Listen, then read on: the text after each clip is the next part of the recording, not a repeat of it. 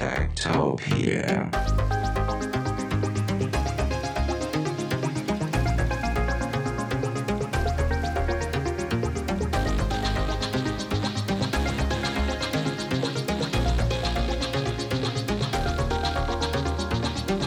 Techtopia er en ugentlig podcast om mennesker og deres teknologi, udgivet af Ingeniørforeningen I D A i samarbejde med Teknologiens Mediehus, støttet af Punktum.dk, I D A Forsikring og Messecenter Herning. Mit navn er Henrik Føhns, og det er mig, der bestemmer i Techtopia. Techtopia.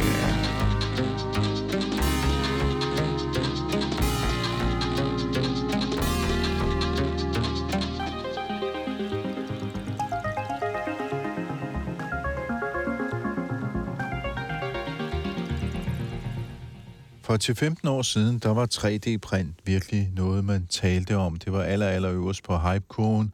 Og ideen var, at vi alle sammen skulle have sådan en tre D-printer på vores skrivebord derhjemme, så vi kunne printe ting.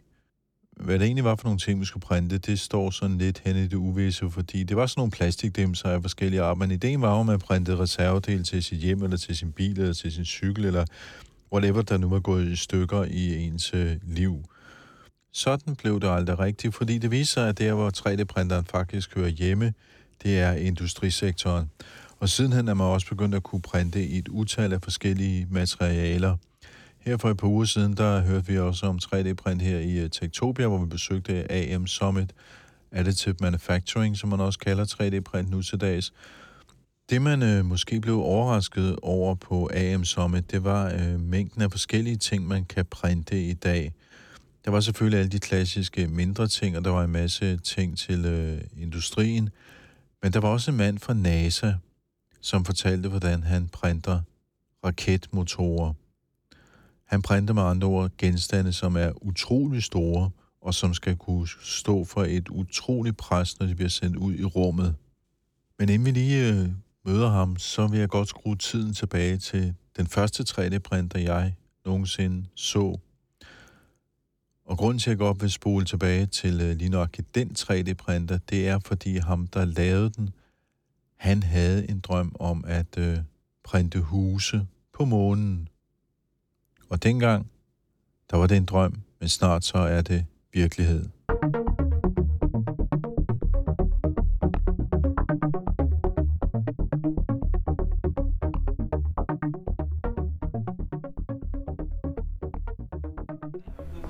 Jeg er taget til Brooklyn i New York, og, og det er et øh, værksted. Når man kommer ind her, så er der et lille tekøkken med noget te og noget kaffe og noget vand. Øh, men der er også en masse værktøj, når man træder længere ind i lokalet. Så er der en masse metalskabe, som øh, står åbne nu. Det er torsdag aften, og øh, der er masser mennesker forsamlet i lokalet, fordi øh, torsdag aften, det er den aften, hvor man mødes og og snakker sammen og bygger ting sammen, fordi det, de folk gør, som kommer her, det er, at øh, de bygger ting. Det er et værksted, et uh, hackerspace, som de kalder det, og det er folk, som øh, alle sammen sidder lige nu og, og kigger ind i øh, deres bærbare computere, men ud over det, så bygger de faktisk også ting, fordi ud af computerne kommer der ting, ud af de programmer, de har i computerne, kommer der fysiske ting, og øh, det skal vi høre lidt mere om, hvad det er, de egentlig rundt og laver, de her. Hvor mange er her nu?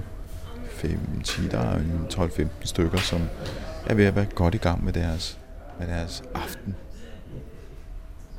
I mean, we were promised flying cars, jetpacks, and these kinds of things, and we were promised a machine that would make whatever you want. Well, we can't do anything about the flying cars or the jetpacks. We can do the machine that can make anything you want. Vi er blevet lovet ting som flyvende biler og jetpacks til at sætte på ryggen, så vi kunne flyve, eller maskiner, der kan lave alt det, du kan ønske dig. Vi kan ikke gøre noget ved de flyvende biler eller jetpacks, men vi kan give dig maskinen, der kan lave alt, hvad du ønsker dig. Manden, der taler her, hedder Bre Pettis, og han er en af de tre stiftere af MakerBot Industries. And I make things. And that's basically my tagline. Jeg laver ting. Det er min titel. That's what I've been doing for the last for all my life. I just make things. Jeg laver bare ting. And now I make things that make things. Yes. Og nu laver jeg ting, der laver ting. Umiddelbart så lyder det her jo ganske enkelt mærkeligt. Men både Bre Pettis og hans maskine, der kan lave alting, findes. Det er en tre D-printer, som kan printe de ting, en computer fortæller den, at den skal printe. Eneste forskel på den og en almindelig printer er, at det ikke er blæk og skrift, den sprøjter ud, men ting lavet for eksempel i plastik. MakerBot, a MakerBot is a machine that makes things. And so you um, basically it's about the same size as the old Mac Classic, if you remember those. En MakerBot er en maskine, der laver ting. Den har samme størrelse som en gammel Mac Classic computer. I stedet for en skærm er der en platform og en dyse. Vi tager noget plastiktråd, der har nogenlunde samme tykkelse som en stang spaghetti, putter den ned i maskinen og varmer den op. Den kommer ud af dysen som englehårs tynd spaghetti, der er omkring nul komma fire millimeter i diameter. Den lægger sig som et lag af gangen oven på sig selv og skaber et objekt, for eksempel et lille plastikhjul til endnu en MakerBot, eller også laver måske en lille kop. Men hvad kan man egentlig bygge med en MakerBot? Um, it does pretty much anything you can imagine, which is the great part, because all you have to do is model up some whatever you can imagine in your head, and then uh, send it over to the printer, and it'll make it. Du kan bygge stort set alt, hvad du kan forestille dig. Du skal bare kunne sende informationen fra computeren til printeren. Man kan lave reservedele til mobiltelefoner, dele til robotter eller små legetøjsbiler, eller bitte små modeller i papir. Kun din fantasi sætter faktisk grænser. Men kan man bygge alt? Your, let's say your mom wanted to make you some cupcakes, but there was like, she needed, there were, the recipe called for four thirds of a cup, and she didn't have a cup that was four thirds. She only had like regular cups and half cups. Well, she could just, maybe she's got her MakerBot right there on the kitchen counter. She could just model up a cup, or she could go to Thingiverse, uh, which is a place where people sh- we, that we made up for people to share objects. Your mom could download the cup, print it out, and then have you know, in less time that it would take for her to go out to the store, she could have a cup that was a four-thirds of a cup cup, and then she'd make cupcakes for you. Hvis nu din mor vil bage en kage, og hun mangler et decilitermål, ja, så kan hun gå ind på websitet thingiverse punktum com og finde opskriften på et decilitermål, altså på en lille kop. Hun kan downloade den og få printeren til at lave decilitermålet til sig. Og når hun har lavet decilitermålet, så kan hun udskifte plastikken i maskinen med frossen kageglasur, og så kan hun sætte printeren til at skrive dit navn eller sætte et foto af dit ansigt på kagen. I got sick yesterday eating cupcakes. Who's buying these bots? It's a mix of engineers, architects, academics, and then just ordinary people who want to live in the future. I mean, we were promised flying cars, jetpacks, and these kinds of things, and we were promised a machine that would make whatever you want. Well, we can't do anything about the flying cars or the jetpacks, but we can do the machine that can make anything you want. Ja, hvem køber egentlig sådan en, siger han. Det gør ingeniører, arkitekter, akademikere, almindelige mennesker, som vil leve fremtiden. Vi er blevet lovet flyvende biler og jetpacks og maskiner, der kan lave alt det, du kan ønske dig. Vi kan ikke gøre noget ved de flyvende biler eller jetpacksene, men vi kan give dig maskinen, der kan lave alt det, du ønsker dig. Vi vil også lave en maskine, der kan tages med til månen. I stedet for plastik, ja, så fylder vi månestøv i den. Vi vil nemlig gerne have en ferie på månen, og vi vil gerne bo i et hus, som vores egen robot har bygget til os. We want to we want to actually make a machine that will go to the moon, and instead of feeding it plastic, you can feed it moon dust, and it'll create the moon base, because we want a vacation on the moon in a house made by our robot. That's our plan.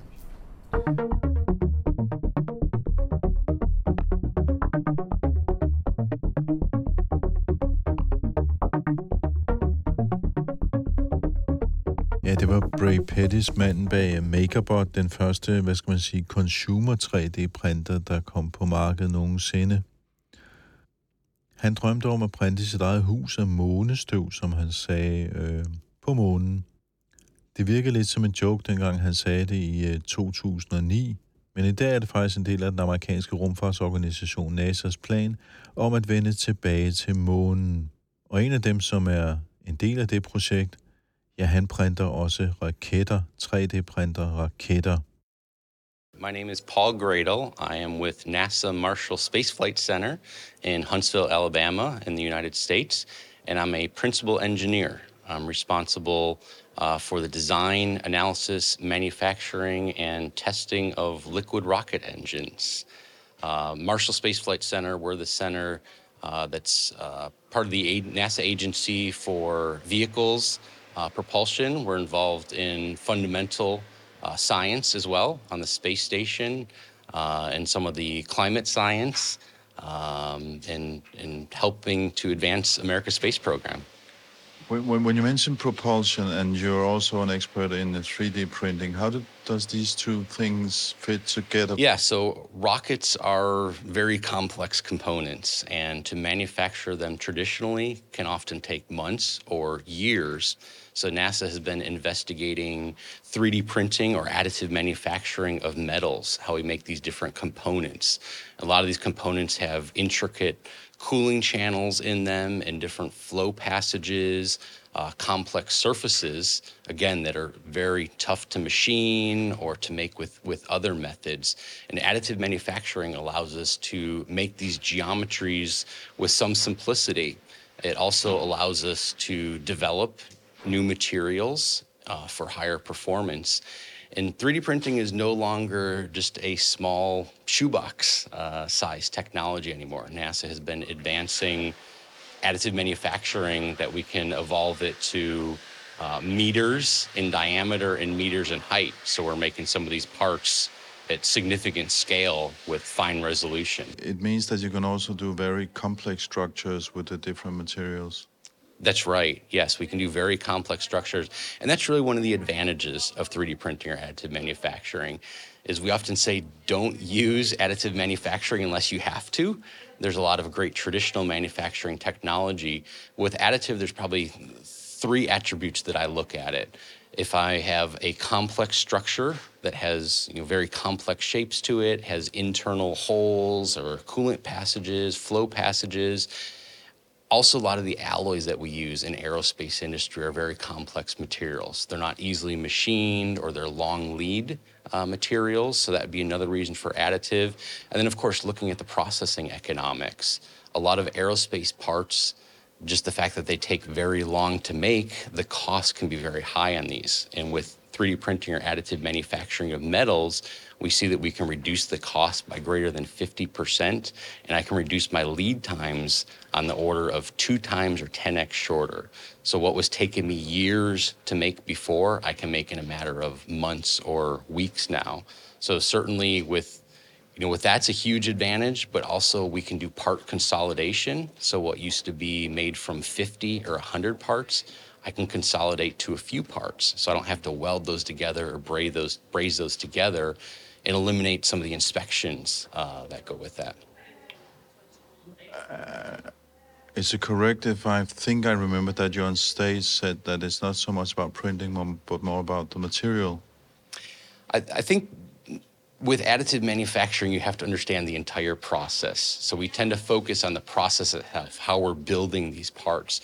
But there's a lot of inputs and outputs to the process. Of course, you generally have a C A D model as your input to the process. You also have your process parameters, and there's a lot of different types of additive manufacturing processes. Uh, we look at about ten different metal processes that provide different fine versus coarse resolution, different deposition rates. They can deposit in different materials. Uh, and then you have output to the process, which is post-processing, uh, or what I always like to say, just the process itself, because you have to do that. It includes uh, removing powder from some of these parts, different heat treatments that I have to go through, different inspections, uh, cleaning, machining. So we look at that holistically. But I think one of the big growth areas for additive manufacturing is the advancement of new materials. So NASA has been leading some of those efforts in some copper alloys. So for liquid rocket engine combustion chambers, we have to use copper alloys because of the high conductivity. But we need copper alloys that are going to operate at high temperatures. So high temperature, high strength, um, erosion resistance. Um, on that. So we've developed some custom materials. One is uh, called G R COP. It's a copper chrome niobium alloy uh, that, that allows us to operate at these very high temperatures in, in rocket engine combustion chambers. We've also been developing new classes of materials that were not previously possible and are enabled by additive manufacturing. And one example of that is G R X eight ten, uh, developed at a Glenn Research Center. That's one of our uh, sister NASA centers up in Cleveland, Ohio. And they've developed this material uh, that we're able to take to about eleven hundred C, so very high temperatures, uh, and has about one hundred x the creep rupture of traditional materials, meaning that I can withstand loads in an environment um, that were that were not previously possible, and I can get better performance. So additive manufacturing has enabled all these these new materials, which is really exciting. But I think from those materials, something else that that I'm excited about is that it enables new propulsion concepts. Uh, so we're making a new type of propulsion engine that that was conceptualized back in the sixties, but it was never possible because of the manufacturing techniques. The materials weren't there, the manufacturing techniques weren't there because of the complexity. And now we're able to, to make these, and it's called a rotating detonation rocket engine. And with this one, we see somewhere between twenty to thirty percent efficiency improvements, where the last several decades, you know, we've spent uh, a lot of resources chasing after a half percent or a one percent. So not only is additive manufacturing enabling these new materials, but new design concepts that were not possible. What, what will this uh, new propulsion rocket mean to um, um, space travel? If, if you're going to go to Mars, it's a long trip. Uh, you're talking six months. Um, To, to travel. So we have to look at new concepts for how we can get there faster, um, how we can utilize our propellants and propulsion system, even how we're going to go uh, land on the moon. So NASA has a mission that we are going back to the moon, and we're going to establish a permanent presence there and learn how to live and work in space. Um, and using the resources uh, of the lunar regolith to, to print habitats. Uh, well, we have to land on the moon, uh, so these new propulsion concepts will allow us to land on the moon uh, that will be much more fuel efficient. Uh, and then, of course, the goal beyond that is once we've learned how to live and work uh, long-term on the moon, then we can establish the, the mission to Mars, for uh, which which is obviously a much longer longer stay in traveling there and back. When, when you mentioned going back to the moon and going to Mars after afterwards, uh, how does three D printing and additive manufacturing fit into building housing or whatever you have to build on on, on the moon and on Mars? There's a lot of aspects of three D printing that we're looking at. We've, we've talked the uh, propulsion side of it and even the vehicle side of it. But when we go to the moon, we have to utilize the resources that are there. So we're looking at how do we print habitats with the lunar regolith uh, to make these structures. But then you're going to have to set up all of your support systems as well. Your water systems, your waste management systems, uh, how I'm going to make replacement tools and, and things that I just need to survive.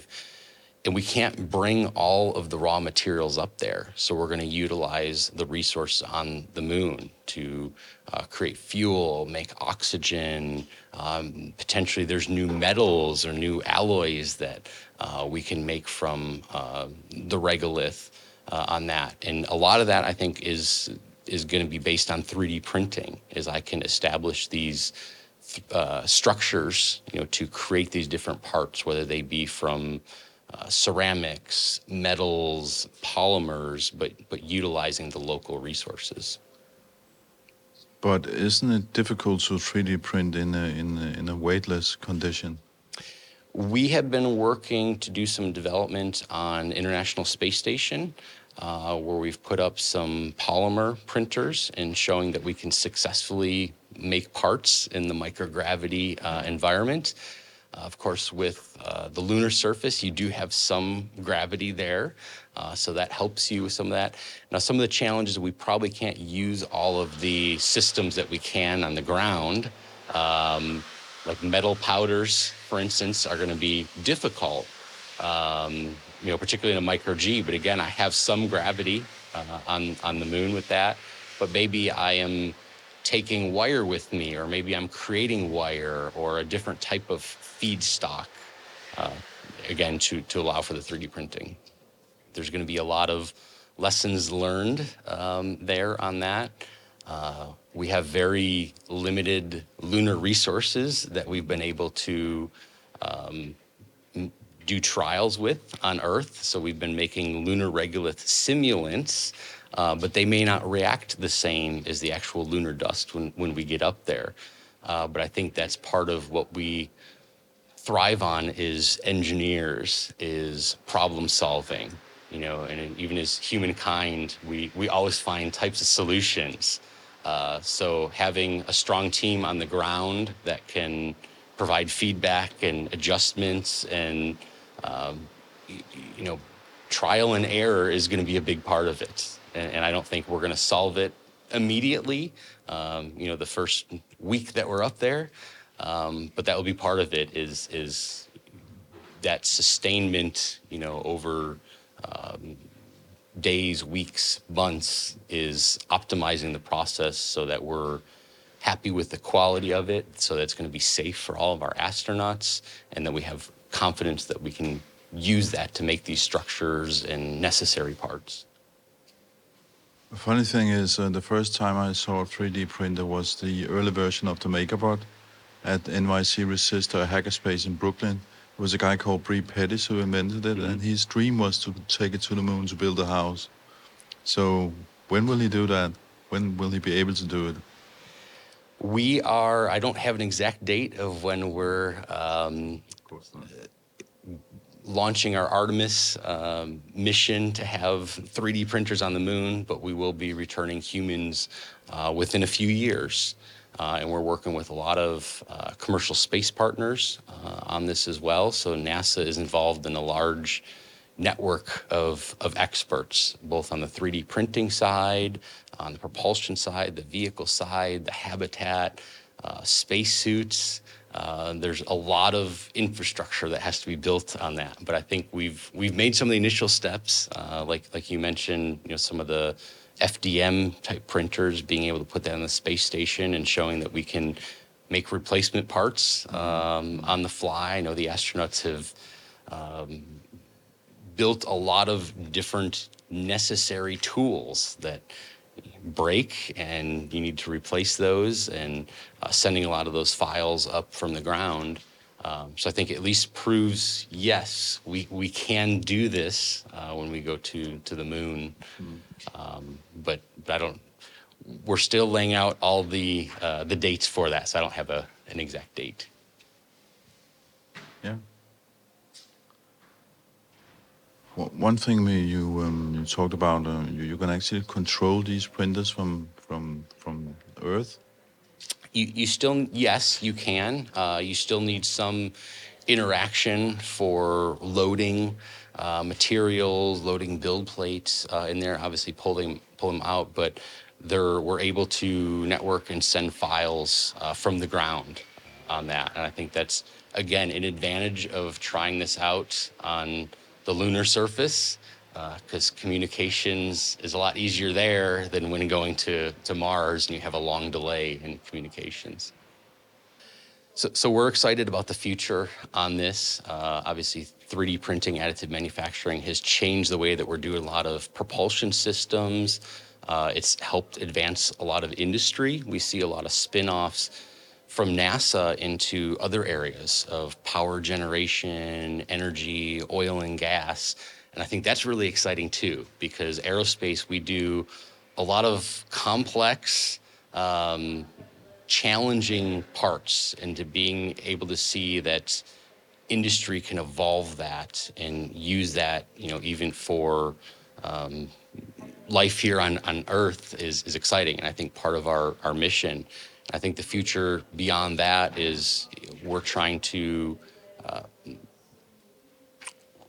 we're trying to publish a lot of our data uh, out there and allow universities and other industries to build on that data, and of course inspiring others. Um, I think with, with NASA, to me, it's it's always fascinating to watch a launch or look at images from the James Webb Space Telescope. I think all of us can view those and it resonates with us, and you can get lost in, you know, the curiosity of what's out there in our universe, uh, and just knowing that we all have a small piece of that, and that three D printing has a small uh, piece of that. I'm excited for, for our future. Ja, og det var altså en øh, opdatering på, hvad den amerikanske rumfartsorganisation NASA går rundt og roder med, når det handler om tre D-print. Det behøver ikke at begrænse sig til cupcakes eller plastikkopper, eller hvad det nu var, Bre Pettis han kunne printe der i to tusind og ni i Brooklyn. Det kan faktisk være nærmest hvad som helst, vi kan printe i dag.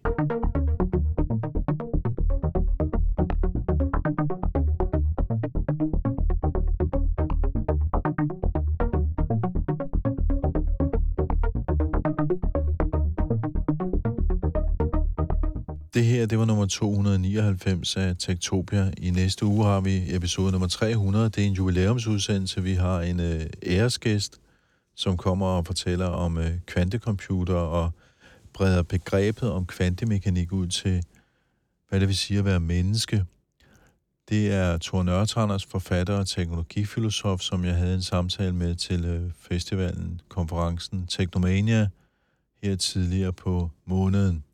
Så det kan du glæde dig til. I mellemtiden, så kan du finde tidligere afsnit på techtopia punktum dk. Du kan skrive til mig på henrik snabel-a techtopia punktum dk.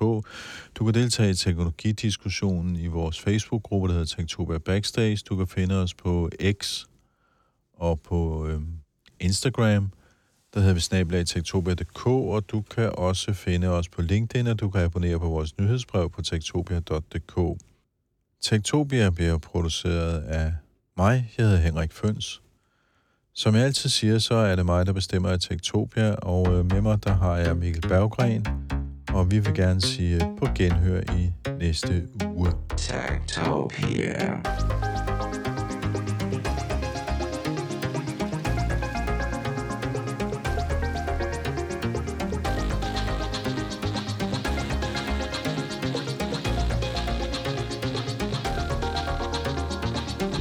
Techtopia er en ugentlig podcast om mennesker og deres teknologi, udgivet af Ingeniørforeningen I D A i samarbejde med Teknologiens Mediehus, støttet af Punktum punktum dk, I D A Forsikring og Messecenter Herning. Mit navn er Henrik Føhns, og det er mig, der bestemmer i Techtopia. Techtopia.